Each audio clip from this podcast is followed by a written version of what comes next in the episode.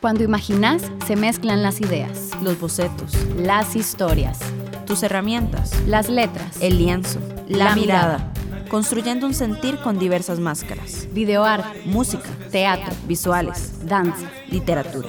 Crea el espejo de nuestra evolución o decadencia, Confronta el arte que nace de vos, expresándote. divirtiéndote. Artiquicia. Kamarenyuma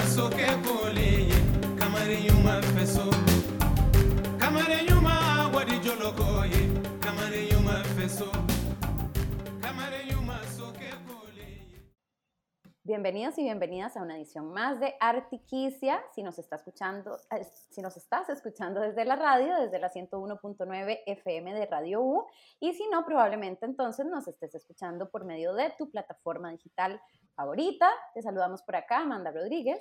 Verónica Jiménez y muy contentas de tener un nuevo programa vinculado con las artes escénicas. Como les contábamos, eh, abril lo estamos dedicando a analizar todo lo que pasó con respecto a las artes escénicas y diferentes circunstancias que han sucedido en pandemia. Para hacer un breve mm, recapitulación, eh, dedicamos el primer mes a la música y estamos dedicando este segundo mes a las artes escénicas y ahí seguiremos ahondando en diferentes disciplinas y categorías y áreas temáticas con respecto a la cultura y lo que sucedió en términos de pandemia. Así que hoy traemos eh, una de las cosas que mencionábamos en uno de los primeros programas sobre este tema y es que queríamos hablar sobre nuevos lenguajes, es decir, todo, mm, todas las nuevas formas de, mm, teatro, llamémoslo, o de, de dramaturgia que sucedieron obligadas a partir de, mm, de esta pandemia y del cierre de los teatros. Así que hoy vamos a hablar sobre un formato específico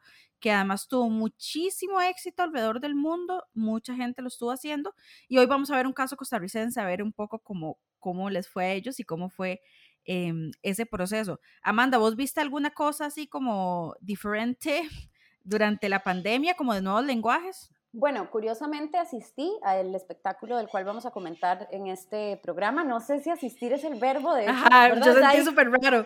Claro, ya ahí comienza como a preguntarse una muchas cosas porque eh, para adelantarles un poquito de qué trata, bueno, este, este nuevo formato de mm, espectáculo escénico eh, sucedió en WhatsApp. Y eso es como una cosa muy exótica. O sea, ¿cómo sucedió en WhatsApp? Bueno, sí, las chicas nos, nos contarán un poquito mejor sobre esto, pero entonces eran, eh, eran compartires que se daban por medio de la plataforma WhatsApp. Así que mm, experimenté esa gran diferencia Em, y bueno, además pude vivir las dos, las dos temporadas porque tuvieron dos temporadas, entonces aproveché para escuchar a trabajo de diferentes actores, eh, vocalmente, etcétera. Y me pareció que el medio escénico definitivamente es el medio que se ha logrado diversificar más durante, durante este reto llamado pandemia mundial. Por supuesto, de manera obligada, como vos decías, o sea, nadie quiso de repente tirarse a WhatsApp, pero bueno, es siendo lo que teníamos, eh, lo que tenemos a mano, pues entonces se dieron el atrevimiento y la osadía de hacerlo y creo que, funcionó bastante bien porque es lo que hemos venido comentando un poquito en estos programas. O sea, lo que estamos necesitando en tiempos de pandemia y en tiempos de confinamiento es conectar, conexión, comunicación. Y en ese sentido me parece que funciona fabulosamente. Sí, a mí me pareció muy interesante porque mm, yo, bueno, yo asistí a la primera temporada de, de este espectáculo del que vamos a hablar acá en Costa Rica, pero antes de eso había asistido, ahora podemos discutir sobre el verbo Sobre asistir. el verbo asistir, Ajá. sí, muy loco. Yo, mm, pero bueno, había, había asistido, experimentado, em, no sé, comprado la experiencia que desarrollaron en Argentina y España, que se llamó Amor de Cuarentena. Y creo que ya yo les había mencionado sobre eso en uno de los episodios, pero Amor de Cuarentena fue una cosa muy interesante porque en particular, bueno, además ya sabemos que Argentina y España tienen unas industrias escénicas y cinematográficas muy fuertes que hace que tengan actores y actrices muy famosos y famosas, ¿verdad? Claro. Em, y yo creo que eso le, le da un empuje natural muy, digamos, fácil en términos de mercadeo, eh, que hace que la gente de repente te parezca. Por ejemplo, en España, eh, uno de los actores que estaba en Amor de Cuarentena era este chico que se llama Jaime Lorentelo, si no me equivoco, que actúa en La Casa de Papel. Y La Casa de Papel estaba on fire el año pasado en Claro. media pandemia, ¿verdad? Entonces, de repente, pensar en, eh, bueno, y él también estaba en esta, en esta serie también súper famosa que se llama Élite. Entonces, claro, es una mega estrella de, del cine y la, y la televisión española, súper cotizado, súper guapi, y entonces de repente se mete como en esta cosa más teatral y es más fácil, ¿verdad? Eh, de repente como mercadearlo o venderlo. Y en España fue un total hit y en Argentina también, digamos, con sus equivalentes, que también utilizaron talentos del teatro argentino como del cine argentino, ¿verdad? Que como grandes nombres. Em, entonces, había una cosa como esta curiosidad de escuchar esas voces actuando algo que te iba a llegar a WhatsApp, ¿verdad? En el caso de Amor de Cuarentena, era como una serie de insumos y yo les había contado que yo había escogido a Leos Baralia, que es un actor guapísimo de Argentina, muy talentoso también, pero muy guapo. Y, y él, bueno, te mandaba estos audios, ¿verdad? Y, y solo pensar, para mí era muy interesante la experiencia de ver a Leos Baralia haciendo una especie de radioteatro, una especie de, no sé ni, ni, ni qué era, ¿verdad? Entonces, una de las cosas que a mí me llama mucho la atención es que, claro, el formato tuvo diferentes formas de replicarse alrededor del mundo, pero una de las cosas que quisiera explorar tal vez ahora en la entrevista es que eh, en Costa Rica no tenemos esa dinámica, ¿verdad? En Costa Rica no tenemos actores y actrices famosos, ni de cine ni de teatro. Hay, de repente, si vos de te gusta mucho de el la televisión también, ¿no? Claro, pero la oportunidad de, de, de, exponerse por medio de la televisión, que obviamente son nombres muy específicos y además pocos, ¿verdad? Claro, y sigue siendo como, por ejemplo, yo, esto es como un poco saliendo del tema, pero pasa un montón, de repente los actores de la pensión, ¿verdad? Que los actores de la pensión tienen tal vez la exposición más grande en términos actorales frente a una audiencia, y muchos de esos actores de la pensión eh, tienen obras teatrales o tienen temporadas. El mismo Carlos Alvarado es protagonista de muchas de las películas de Expresivo. La semana pasada estuvimos hablando, o la, semana antepasada estuvimos hablando con, con, La Tropa, que es el colectivo de Manuel Momo Martín, que es parte del elenco de la pensión. Y de repente, eh, creo que el cruce, en Costa Rica el cruce de lenguajes es, difícil, ¿verdad? Si vos ves la pensión y reconoces al muchacho de la pensión, y o reconoces al señor Acamacho, que es un personaje súper famoso, no necesariamente implica que vayas a ir al teatro, porque sos un público tal vez más de televisión. Lo mismo pasa con el cine, ¿verdad? De repente si sos de la industria audiovisual o te gusta mucho el cine latinoamericano costarricense, conoces algunos nombres que, se repiten, una Adriana Álvarez, por ejemplo, que ha estado en varias películas. Eh, pero eso no hace que necesariamente vos digas, voy a ir a ver la obra de la muchacha de gestación. Hay como, todos trabajan en todo, porque en este país hay muy pocas oportunidades para vivir de la actuación, de la música, de todo lo que usted quiera, ¿verdad? Pero no hay, a lo que voy es que un, un género no jala al otro, y es una particularidad de países pequeños como Costa Rica, donde la industria es muy pequeñita y donde los nombres no tienen tanto peso de un género a otro. Entonces, a diferencia de decir, uy, yo voy a ver a este Jaime que es mega famoso y está en la serie más famosa de España, voy a verlo en una experiencia experimental teatral porque es Jaime o porque es Leos Baralia. En Costa Rica creo que la, la, como siempre, la cuesta se pone un poco más empinada y eso a mí me parece interesante porque de repente te puede brindar muchas ventajas porque no estás viciado con qué es lo que esperas de ese actor o actriz.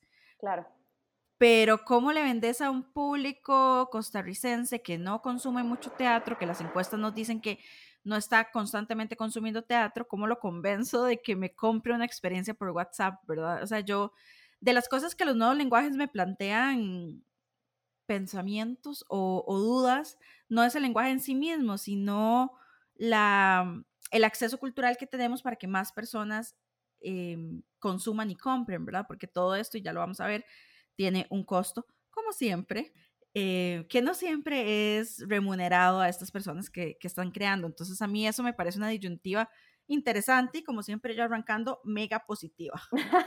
no, este tema que planteas es súper interesante eh, porque me hizo pensar en, bueno, en lo triste que sucede en este país que es que los artistas, por más trayectoria que tengan, son desconocidos, ¿verdad?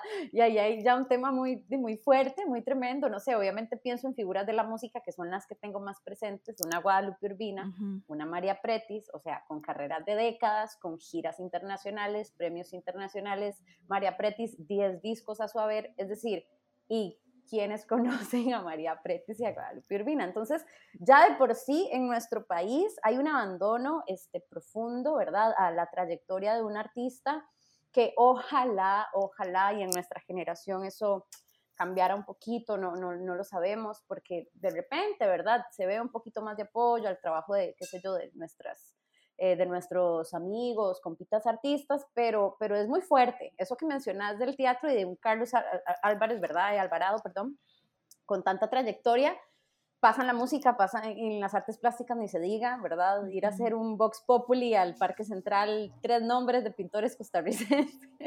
o sea, es tremendo, es muy fuerte. Em, eso es un tema que podríamos desarrollar en otro programa porque me parece uh, como una bomba.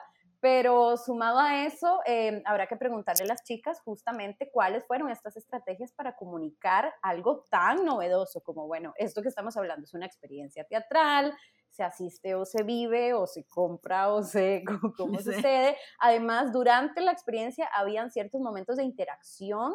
Eh, no, no, en todos los, los, días, pero de repente podías comentar el mensaje que te llegaba y había una respuesta personal. O sea, hay una cosa como en fin, muy interesante nuevamente que me hace sentir a mí como partícipe, ¿no? De, de, lo que está sucediendo, de la experiencia. Creo que eso es lo que engancha y eso es lo que, eso es lo que gana un poquito de lo que yo pude por lo menos disfrutar de, de mensaje en espera. Así que bueno, muy contentas de, de compartir con las chicas y que nos cuenten cuál fue su experiencia. Exactamente, así que vamos a ir a la entrevista, no sin antes si estás en Radio U 101.9 FM, vamos a escuchar música y si estás en plataformas digitales, vamos a hacer una breve pausa y ya venimos para hablar de esto que son nuevos lenguajes a partir de la pandemia acá en Artiquicia. Detrás de vos, ¿quién se esconde? ¿Cuál es tu arte? ¿Cómo logras que sintamos lo que sentís? Una entrevista en Artiquicia.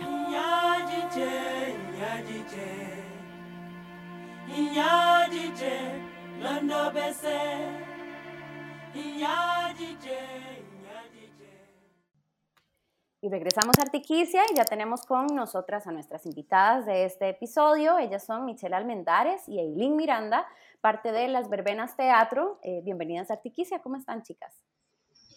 Muchas gracias, muchas gracias por la invitación y estamos, bueno, yo estoy muy bien. Este, mi compañera. sí, eh, hola, yo soy Michelle y estamos súper. Gracias por la invitación. Nosotros ya estuvimos contándole un poquito a los escuchas sobre eh, lo que sabemos y un poco lo que vivenciamos de esta experiencia llamada mensaje en espera.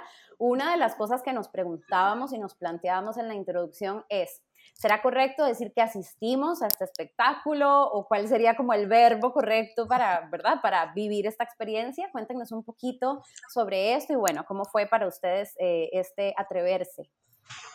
Bueno, justamente vos lo dijiste, fue vivir la experiencia. Ese es el verbo que, que nosotras nos apropiamos porque realmente fue una experiencia teatral, digámosle, eh, pero sí, fue vivir una experiencia.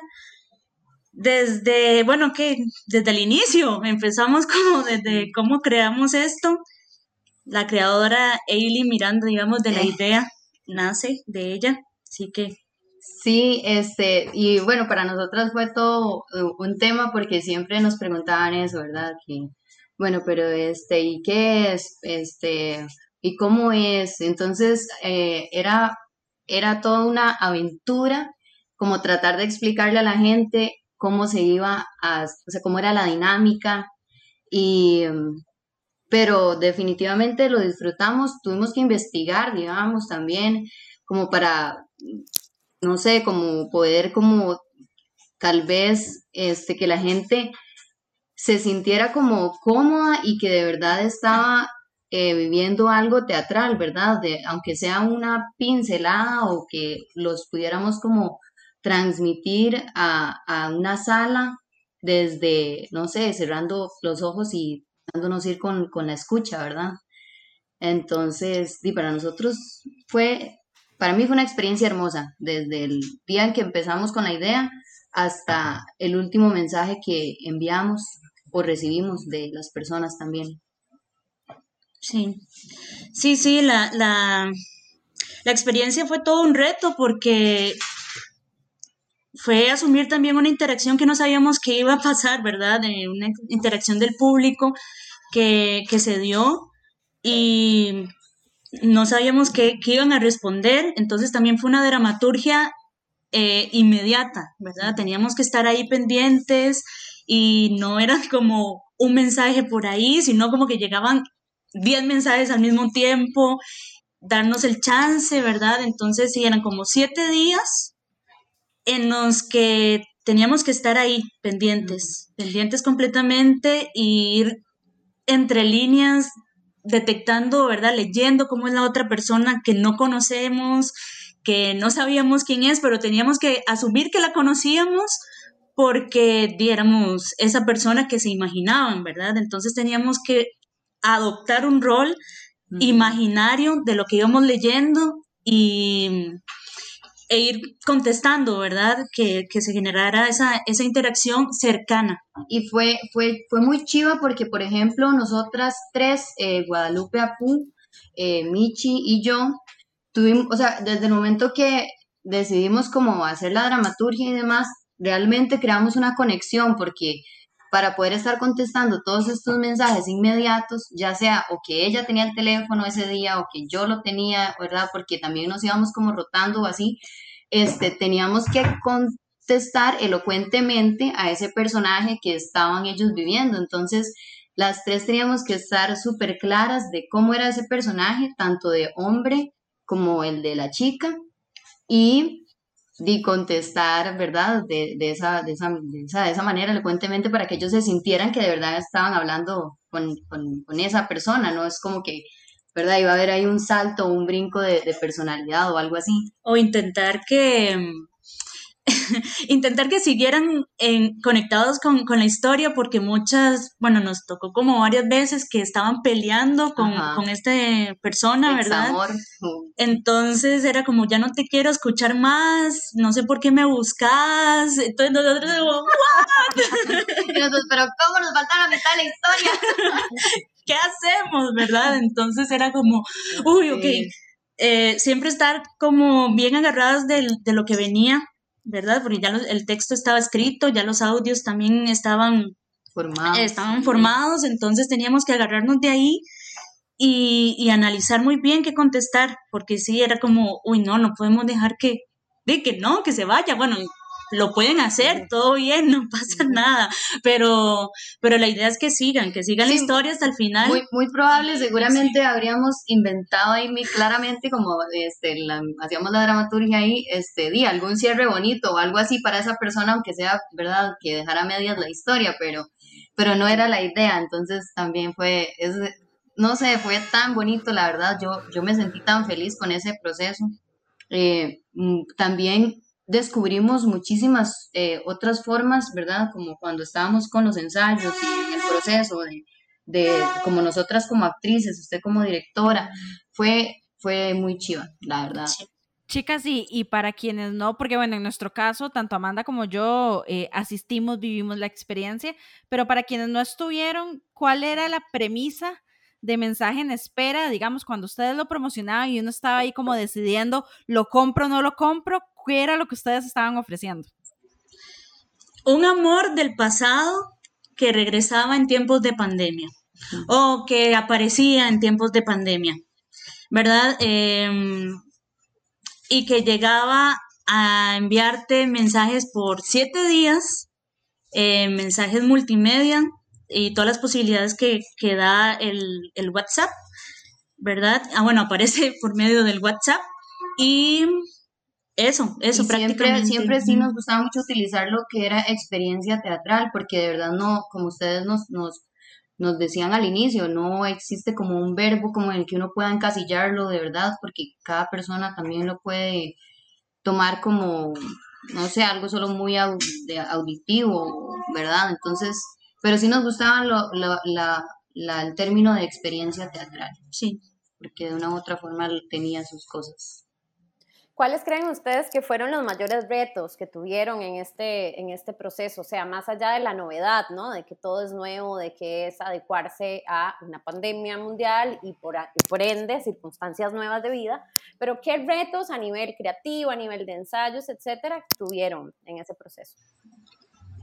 Bueno, eh, Bastantes. Al inicio, cuando, cuando planteamos la, propuesta entre las tres, cuando nos empezamos las reuniones, incluso en un momento yo no iba a estar por circunstancias personales, ¿verdad? Y, y por cosas de la, de la, universidad también, pero al final de eso fue como, como el puente para yo mantenerme en, en medio de tanto. Entonces, yo le dije, no, chiquillas, denme nada más una semana y yo me recompongo y, entro con todo al proyecto. Y lo que hicimos fue una reunión y nos dividimos tareas.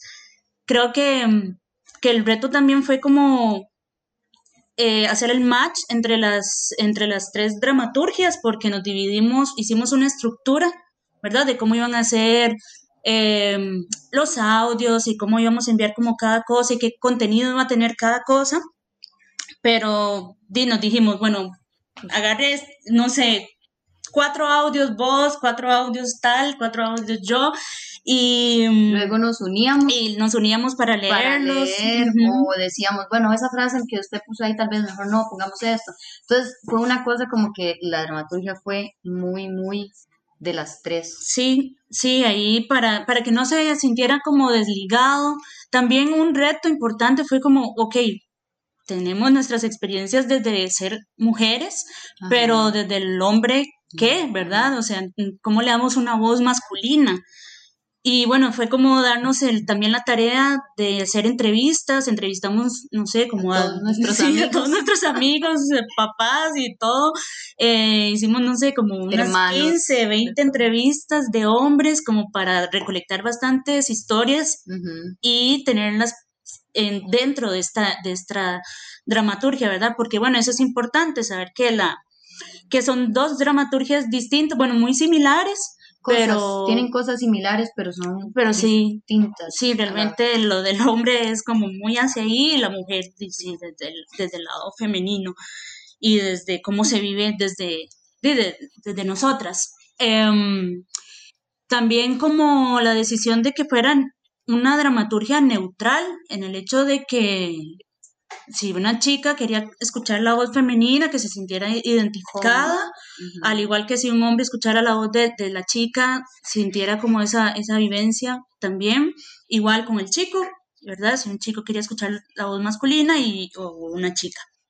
Entonces que se sintieran identificados y que fuera algo como que, ¿verdad? Como vivencias no, no, no, no desde nosotras ¿verdad? Totalmente, sino que fuera algo que más global, algo que casi todas vivimos o todos viven.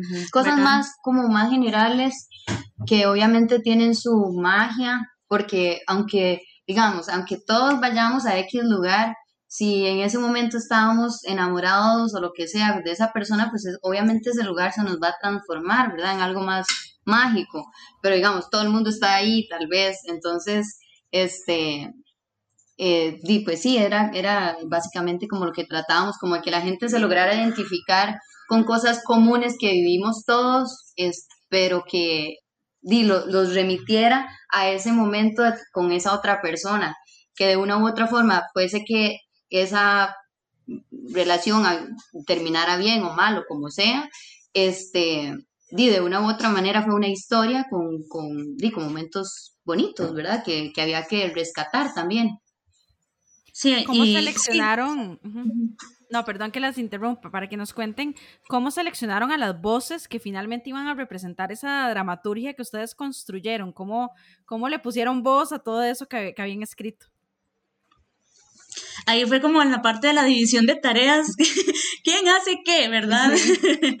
entonces, bueno, Eileen quería actuar mucho, entonces, bueno, definitivamente quedó como la voz de, de, la, de la mujer, ¿verdad? Del personaje femenino. Y mm, Lupe eh, se encargó más desde el lado de producción, ¿sí?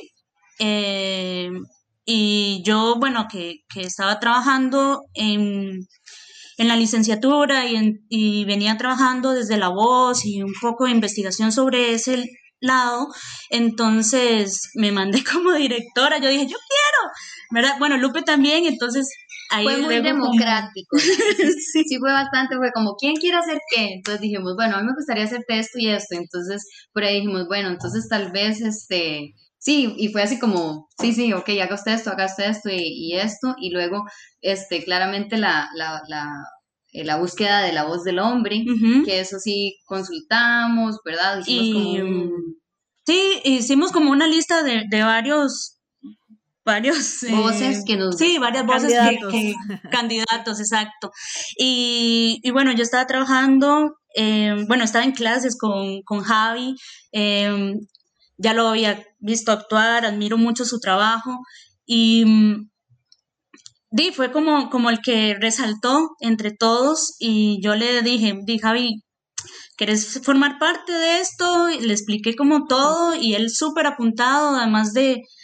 de mm, También porque nosotras, digamos, decíamos, este, de verdad que no sabíamos cómo lo iba a recibir la gente, ¿verdad? Entonces, también lo, lo, lo comentábamos y decíamos, a ¿no? una voz cercana, que Ajá. fuera como más conocida desde ahí. Ajá. Porque, muy- bueno, Javi es muy conocido en el, en el sector y, y, bueno, hay gente que, que lo sigue mucho, entonces también desde ahí Javi fue como un, un plus en a- al ser elegido como, como voz de, de hombre, además de todos sus conocimientos. Y bueno, esta que yo estaba trabajando con él en, en la licenciatura también, entonces ahí nos estábamos entendiendo como desde ese, desde ese lado, entonces lo invitamos y encantado. eh, de formar parte. sí, dijo que sí. Justamente ahora eh, hablamos también, Vero y yo, de cuál fue la manera en que comunicaron este espectáculo para venderlo o para, ¿verdad? Bueno, sí, para venderlo a, a los y las que estuvimos ahí asistiendo a esta experiencia porque todo era nuevo. Entonces, nuevamente, explicarle a la gente de qué va, Ujú. o sea, cómo fue ese proceso, ¿no? Y ahora que comentás, por ejemplo, esta selección de Javi, pues tiene mucho que ver con lo que estábamos comentando ahora, Berito, ¿verdad? O sea, como este tema de que en otros países en donde se realizó este mismo espectáculo, bueno, pues con sus diferencias obviamente, pero como este mismo formato, Ujú. em, Vero nos contaba que ella pudo asistir al de Argentina y al de España, si no me equivoco. Sí, que de repente tenían figuras que venían de la televisión o del cine o del teatro español y argentino y que la gente las compraba por, por, por escuchar esa voz específica, Ajá, más allá ajá, de, ajá. del formato. Y yo creo que ya ahí llevaban la carrera un toque más ganada, ¿verdad? Entonces nos Claro. daba la curiosidad, Amanda y a mí, cómo, cómo fue el proceso para ustedes y qué obstáculos, si es que los encontraron, a la hora de decirle a la gente, bueno, traemos una Sí. experiencia por WhatsApp con estas dos voces y crea en mí, ¿verdad? ¿Cómo fue ese proceso de convencer un sobre un nuevo formato? Sí, bueno, en ese, en hicimos como un plan de verdad en, en como para poder hacer la publicidad, entonces recurrimos igual a, a los, a la virtualidad, entonces, este, por ejemplo, les pedíamos a conocidos como que, que se, no sé, digamos, para hacer videos cortitos y poder estar subiendo a Instagram, eh, también tuvimos que hacer una explicación de realmente de, cómo era todo, entonces este, también cada uno explicaba y lo, subíamos constantemente para que la gente pudiera recurrir a las redes y entendiera. Porque si muchos, a veces nos, digamos, yo, cuando ella me preguntaban por, por WhatsApp, ¿verdad? Me escribían y era como, hey, es que quiero, pero no entiendo muy bien cómo es que funciona. Entonces yo decía, bueno, prepárese porque le va a llegar un podcast de esta explicación de cómo se maneja. Entonces, claro, los audios eran larguísimos, nosotros explicándole a la gente, ¿verdad?, cómo iba a funcionar. Y, y sí, sí, siempre este, fue como que la gente igual decía, bueno, por lo menos de lo que, enten- de lo que entendí o capté, sí quiero ser partícipe de, de, de esto, ¿verdad? Pero, pero sí las explicaciones eran como bastante extensas porque la gente le, le costaba como, como, des- o sea, tal vez no se lo imaginaba tanto, decían, pero ¿cómo? Es que, Pero a nivel gráfico también intentamos como enlazarlo. Entonces usábamos como los colores que tiene el WhatsApp como para generar ahí expectativa también y que todas las, la- la publicidad, todo, todo lo gráfico, tuviera como esa seña de que era desde el celular, que era desde el WhatsApp, que era mensajes lo que iban a recibir. Eh, porque a veces nos preguntaban, es como, sí, pero ¿qué tipo de mensaje? Y multimedia, ¿a qué se refiere? ¿Verdad? Entonces, lo que intentamos como a nivel gráfico era como que se entendiera que iban a recibir audios, que iban a recibir música, que iban a recibir imágenes, videos. Em, y a, nivel también de, escrito, también cuando se envió a, distintos medios para que se entendiera. Em, todo, todo tenía que estar súper especificado y aún así nos entrevistaban y nos llamaban para entrevistas y explicábamos y dábamos todo y era como, bueno, todavía no entendemos, pero vamos a vivir la experiencia. Entonces era como, sí, sí, vívanla, porque es la única forma de entenderlo, porque no podemos explicar más, porque también, también, también matamos, la, magia. ¿Verdad? La, la magia, entonces y se me ocurre ahorita que están explicando esto, no sé, por ejemplo, o sea, ¿cómo eligieron, comillas, el aforo? Por ejemplo, es decir, la cantidad de participantes que podían estar viviendo, digamos, cada temporada. Me parece interesante porque supongo que tuvo que ver con la capacidad de ustedes de poder responder y, estar como al tanto de cada uno de los participantes, ¿no? Porque vamos a decir, pero no vamos a decir todo. Eh, dale, dale, bueno, creo que creo que por un momento nos dio el síndrome del impostor. ¿Verdad? Tuvimos ahí el síndrome del impostor diciendo, nadie va a vivir esto, tal vez nuestros amigos más cercanos, 10 personas. Eh, eso es lo que va a pasar, ¿verdad? Somos caras nuevas también y bueno, no tan nuevas, pero, pero sí, digamos, em, vamos a ver qué. Y luego se fue dando, se fue sumando, la publicidad fue funcionando y ya íbamos viendo que iba creciendo esa cantidad de personas y nosotros, oh my god, ¿cómo vamos a hacer? No importa, o sea, si tenemos que recibir a 500 y mantener a 500, aunque no durmamos, lo hacemos porque el, propósito fue realmente mandarnos con todo y dar el 100% de nosotras en este proyecto y, y, sí, o sea, no importaba si iba a ser 500 personas, lo íbamos a hacer realmente. Y, y, lo, y claramente este, también nos, nos, o sea, sí nos ordenamos como en el aspecto de que eh, en un solo teléfono era el chico y en otro teléfono era la chica, entonces todo lo que estaba en ese teléfono era solo para, ¿verdad? Para, para las personas que habían elegido esa voz.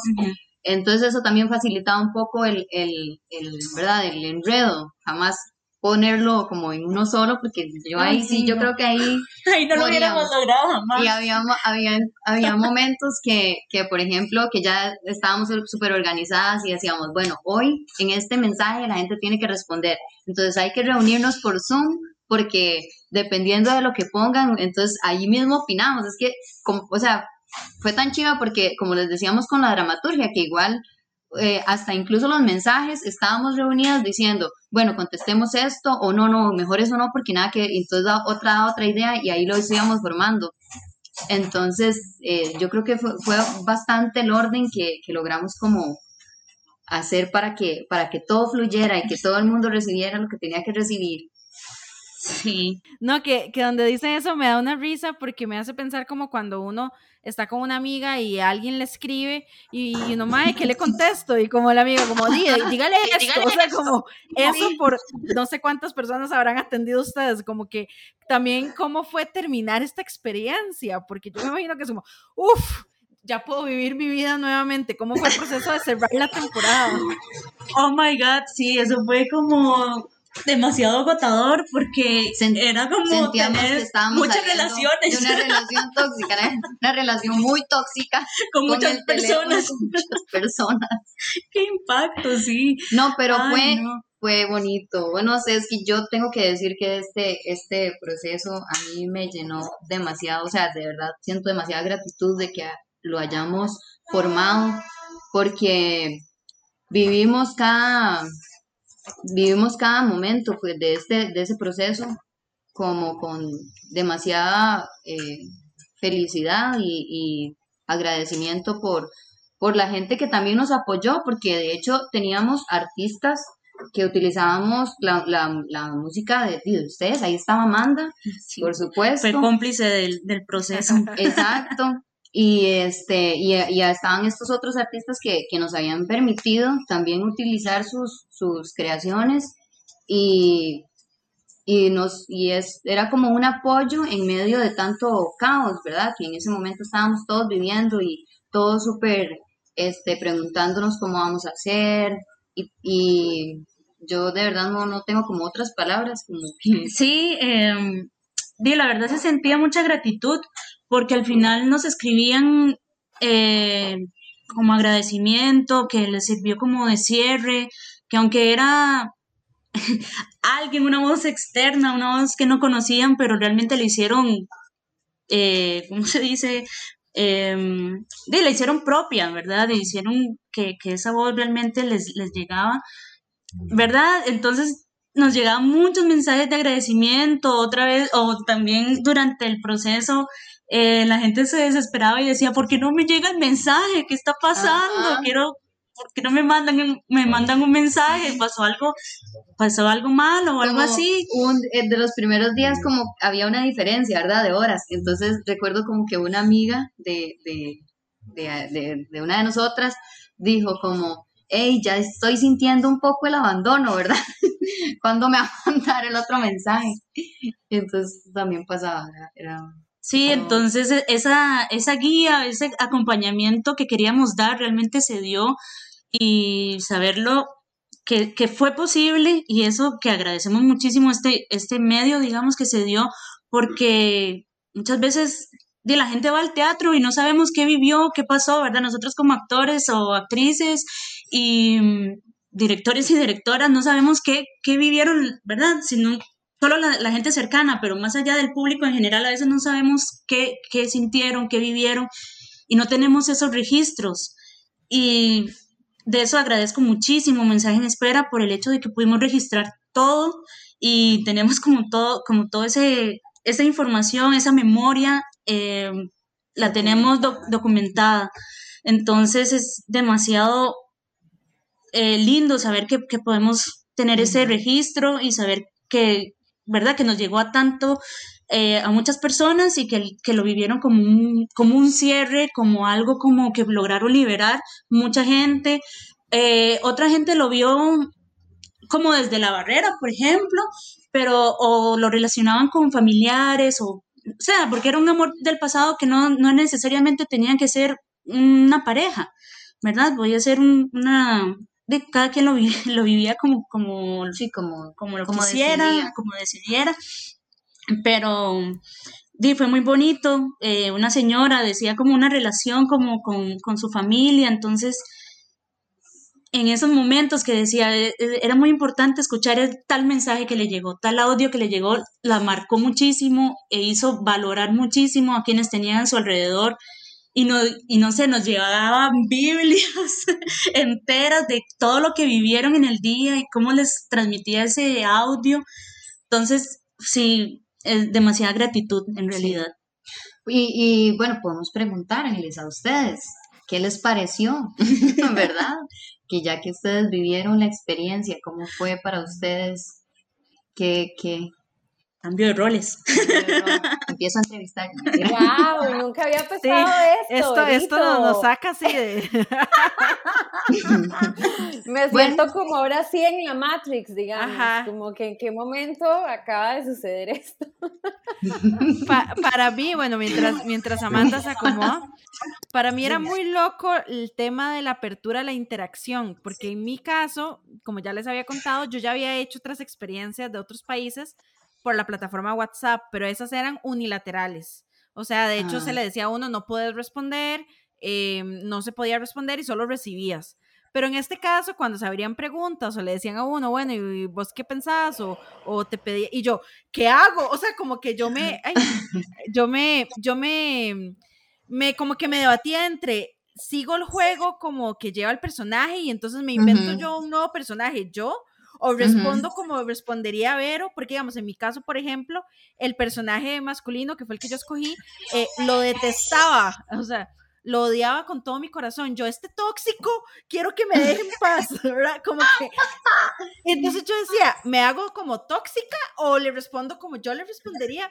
Y yo creo que esa encrucijada estuvo muy divertida. Qué, bien, qué bien. Yo en realidad, como también le comentaba a Vero eh, en la intro, pues disfruté mucho y sobre todo, o sea, inevitablemente el trabajo vocal, tanto de, de Eileen como de Javier, o sea, eso fue lo que más disfruté, eso fue como a lo que más le puse atención un poquito y cuido y en general la pasé súper bien, o sea, bueno, ustedes sabrán, ahí estuve interactuando y metiéndome en el papel y me pareció súper divertido eso, o sea, como tener la posibilidad de la interacción y de, y de jugar nosotros también como espectadores, eso creo que siempre se disfruta mucho, entonces la pasé súper, sí, sí, sí, y también repetí, que era lo que le contaba a Vero, entonces tener las dos historias este, me hizo disfrutarlo aún más. Qué bien, qué bien. Yo quería, yo quería preguntarles de vuelta. Otra vez cambia. yo quería Voy a pensar en la siguiente eh, pregunta, ¿no? y como, como también dramaturgia, dirección y etcétera, em, sobre este tema de los nuevos lenguajes, ¿qué de todo lo que pudieron vivir y experimentar eh, se, se, llevan un poquito también como actrices y para el lenguaje más teatral o para la experiencia más entre comillas, de teatro tradicional. ah, bueno, a mí, a mí lo que me, me quedó como rebotando fue como la espinita de que deberíamos tal vez de tener un poquito de apertura para otras formas, ¿verdad? Como de verdad deberíamos de intentar eh, innovar y, y crear, o sea, hacer cosas que tal vez la gente los saque de eso que ya conocen. Entonces, eh, de esto me llevo como eso, como, como que me haya dejado la curiosidad de seguir pensando como qué otras formas también existen para poder llegar al público y que se, eh, se involucre con nuestras, con nuestras, con nuestra arte, ¿verdad?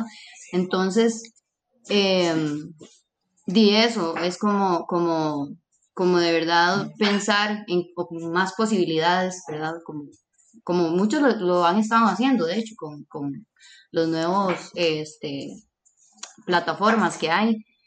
Pero sí, básicamente. Bueno, desde mi lado, de esta experiencia me deja como la reflexión de, de esto de, de, cómo hacer en el teatro una interacción más cercana con el público, ¿verdad? Cómo cómo crear dramaturgias a partir de ahí, em, qué posibilidades pueden haber a la hora de, del quehacer, del, del montar. Em, no sé, me surge como muchas dudas a nivel de dirección, ¿verdad? ¿Cómo, cómo puedo trabajar ahí con, con el público? ¿Cómo, ¿Cómo hacer ese acercamiento, esa interacción? O incluso, ¿verdad? El registro que, que hablábamos, ¿verdad? Cómo saber registrar como esas vivencias del público que, nos retroalimenten. Em, eso me deja como reflexión y a nivel de, trabajar con los actores y las actrices también, ¿verdad? Porque a este yo le di mucho énfasis a la voz, pero trabajaba también desde el cuerpo, desde toda una conexión y que es lo que estoy acoplando ahora en, mi aprendizaje como directora. Em, en el trabajo con, con, los actores y actrices, ¿verdad? Intento que se cree esa amalgama que aprendí en este proceso y nada, como ver qué, qué otras posibilidades hay, ¿verdad? A nivel también de, de técnico. Eh, no sé, ahorita estoy como, como mucha en, reflexión a nivel de, de mensaje en espera como desde ahí, pero sí, eso.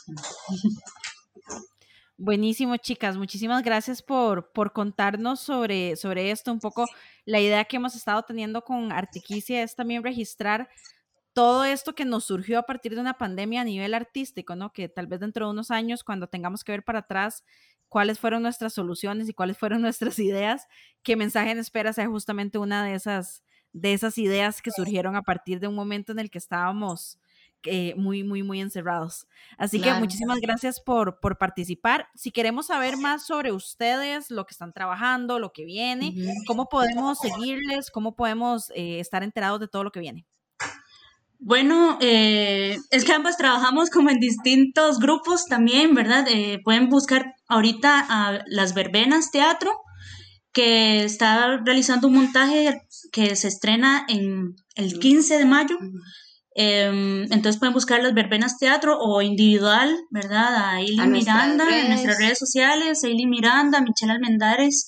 Em, también estamos con el grupo de Falco Producciones, este, bueno, hay, hay diferentes formas de llegar a nosotros, entonces pongan ahí nuestros nombres y, y ahí se redirigen a, hacia los otros grupos. Sí, porque bueno, ahorita yo también estoy realizando un montaje que se proyecta a estrenar en agosto quizá.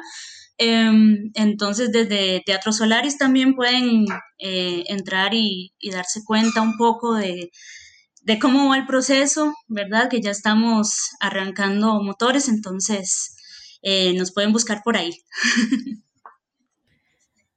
Buenísimo, de todas formas, vamos a etiquetar en, en, el Instagram, ¿no es cierto? Entonces ustedes no se preocupen que ahí van a estar eh, etiquetadísimas cuando estrenemos este episodio. Muchas gracias, chicas. Muchísimas gracias. Más bien, muchísimas gracias a ustedes por pensar en nosotras, invitarnos y cuando quieran, tenemos muchos más proyectos que vienen y podemos seguir hablando.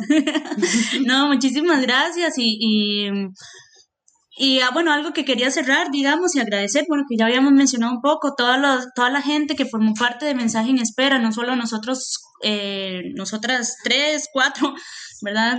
Em, sino todo el, equipo, em, a todos los artistas, eh, músicos, músicas que, que, nos compartieron su música, em, todo, todos los las personas que estuvieron involucradas detrás de nosotros y que... Diseñador. Sí, todo, todo el equipo que generó que Mensaje en Espera se diera y diera muchos frutos por dicha. Y gracias por la, por la invitación, por este espacio y que, las, y que la gente lo siga aprovechando y que, que se siga generando arte. Muchísimas gracias. Por acá nosotras, si estás escuchando en Radio U, vamos a una pausa musical y si estás escuchando por plataformas digitales, seguimos ya casi con el cierre del programa acá en Artiquicia.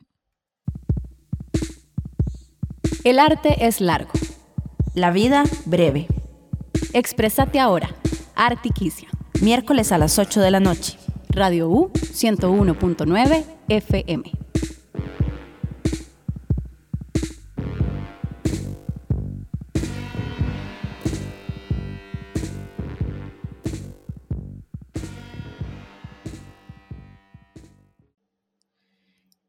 Y regresamos con Artiquis y al día de hoy estuvimos conversando sobre nuevos lenguajes que surgieron a partir de la pandemia em, con respecto a las artes escénicas especialmente, aunque yo diría que también esto que hablamos hoy fue un poco de lenguaje audiovisual, muchísimo de hecho, muy, muy, muy, muy cercano, digamos, un poco al, al cine. Así que conversamos hoy con las chicas de Mensaje en Espera.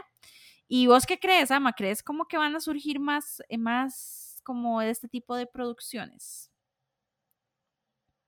Sí, totalmente. Además, yo inevitablemente pensaba, recordando la experiencia de mensaje en espera, de que uno a veces bromea eh, con que, claro, la vida es un drama eterno y que la vida es una ficción eterna y de repente las redes sociales se han convertido mucho en eso. Entonces me parece interesante como ese juego, justamente que también lo hablábamos con los chicos de la tropa y, y toda la interacción que tuvieron en Instagram em, con, con, su show de Halloween, que por ahí los estuve siguiendo y fue muy interesante. O sea, qué, qué rico que las redes sociales y estos nuevos medios de, comunicación nos permitan nuevamente eh, tirar la vara a la ficción, ¿no? Y como mover un poquito eso para que nos entretengamos un poquito entre tanto drama, amiga, porque te digo que, ¿verdad? Hay suficiente drama, de hecho, entonces como también tener la posibilidad de jugar desde ahí me parece eh, muy divertido y creo que por eso va a seguir sucediendo definitivamente. Sí, sí, yo creo que, que este año, como pasaba con la música, estamos como en un momento de demasiada espera donde no estamos exactamente igual de encerrados como el año pasado o con la misma incertidumbre del año pasado, pero no estamos con las libertades del 2019. Entonces no sabemos si producir formatos que están pensados para la virtualidad o para la presencialidad, porque es como, que, ¿verdad? Soy positivo, soy negativo. Y es muy loco porque entonces, em, y esta es una reflexión no solo del programa del día de hoy, sino con todas las personas que hemos hablado en términos de artes escénicas, muchas personas están preparando estrenos para este año, estrenos presenciales, están ensayando.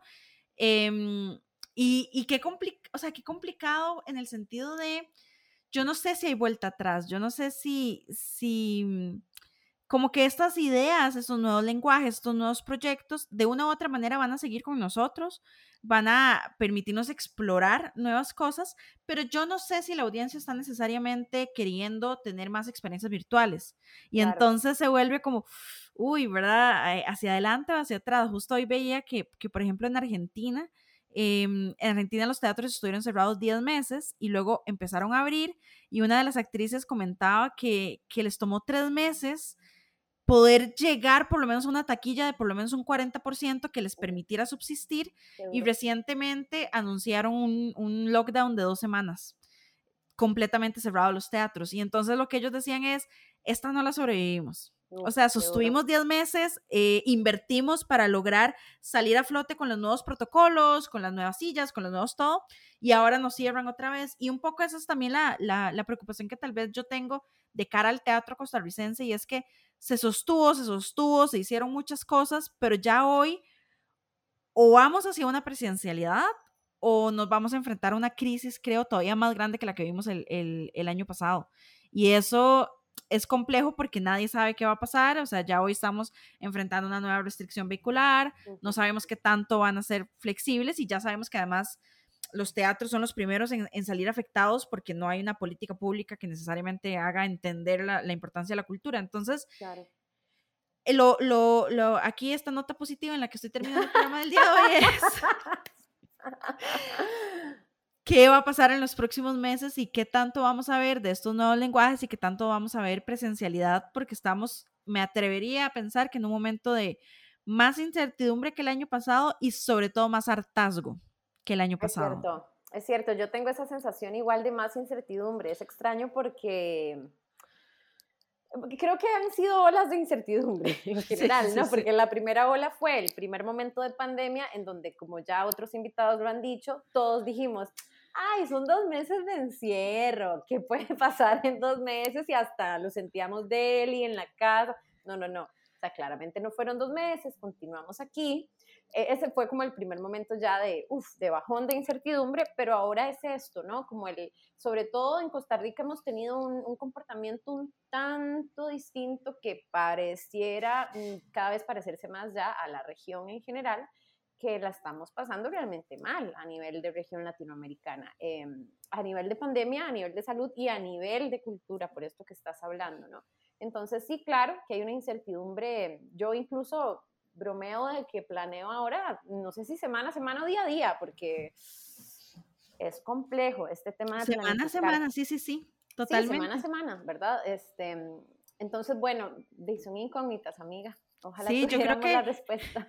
Ese es el tono de un poco, incluso con Artiquicia, ¿no? Cuando empezamos a hablar de música, estábamos hablando de una apertura más grande y de una situación relativamente más estable. Hoy, al segundo mes, ¿verdad? Entrando al tercer mes de, de que retomamos, estamos hablando de nuevamente una situación de incertidumbre. Y entonces, bueno, nada, es lindo, bonito, es una experiencia.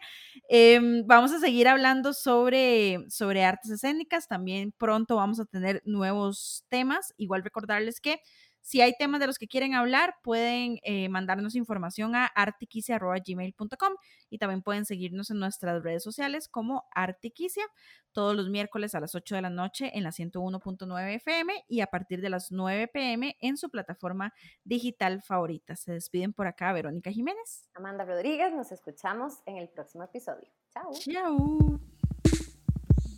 El arte es largo, la vida breve. Exprésate ahora. Artiquicia. Miércoles a las 8 de la noche. Radio U 101.9 FM.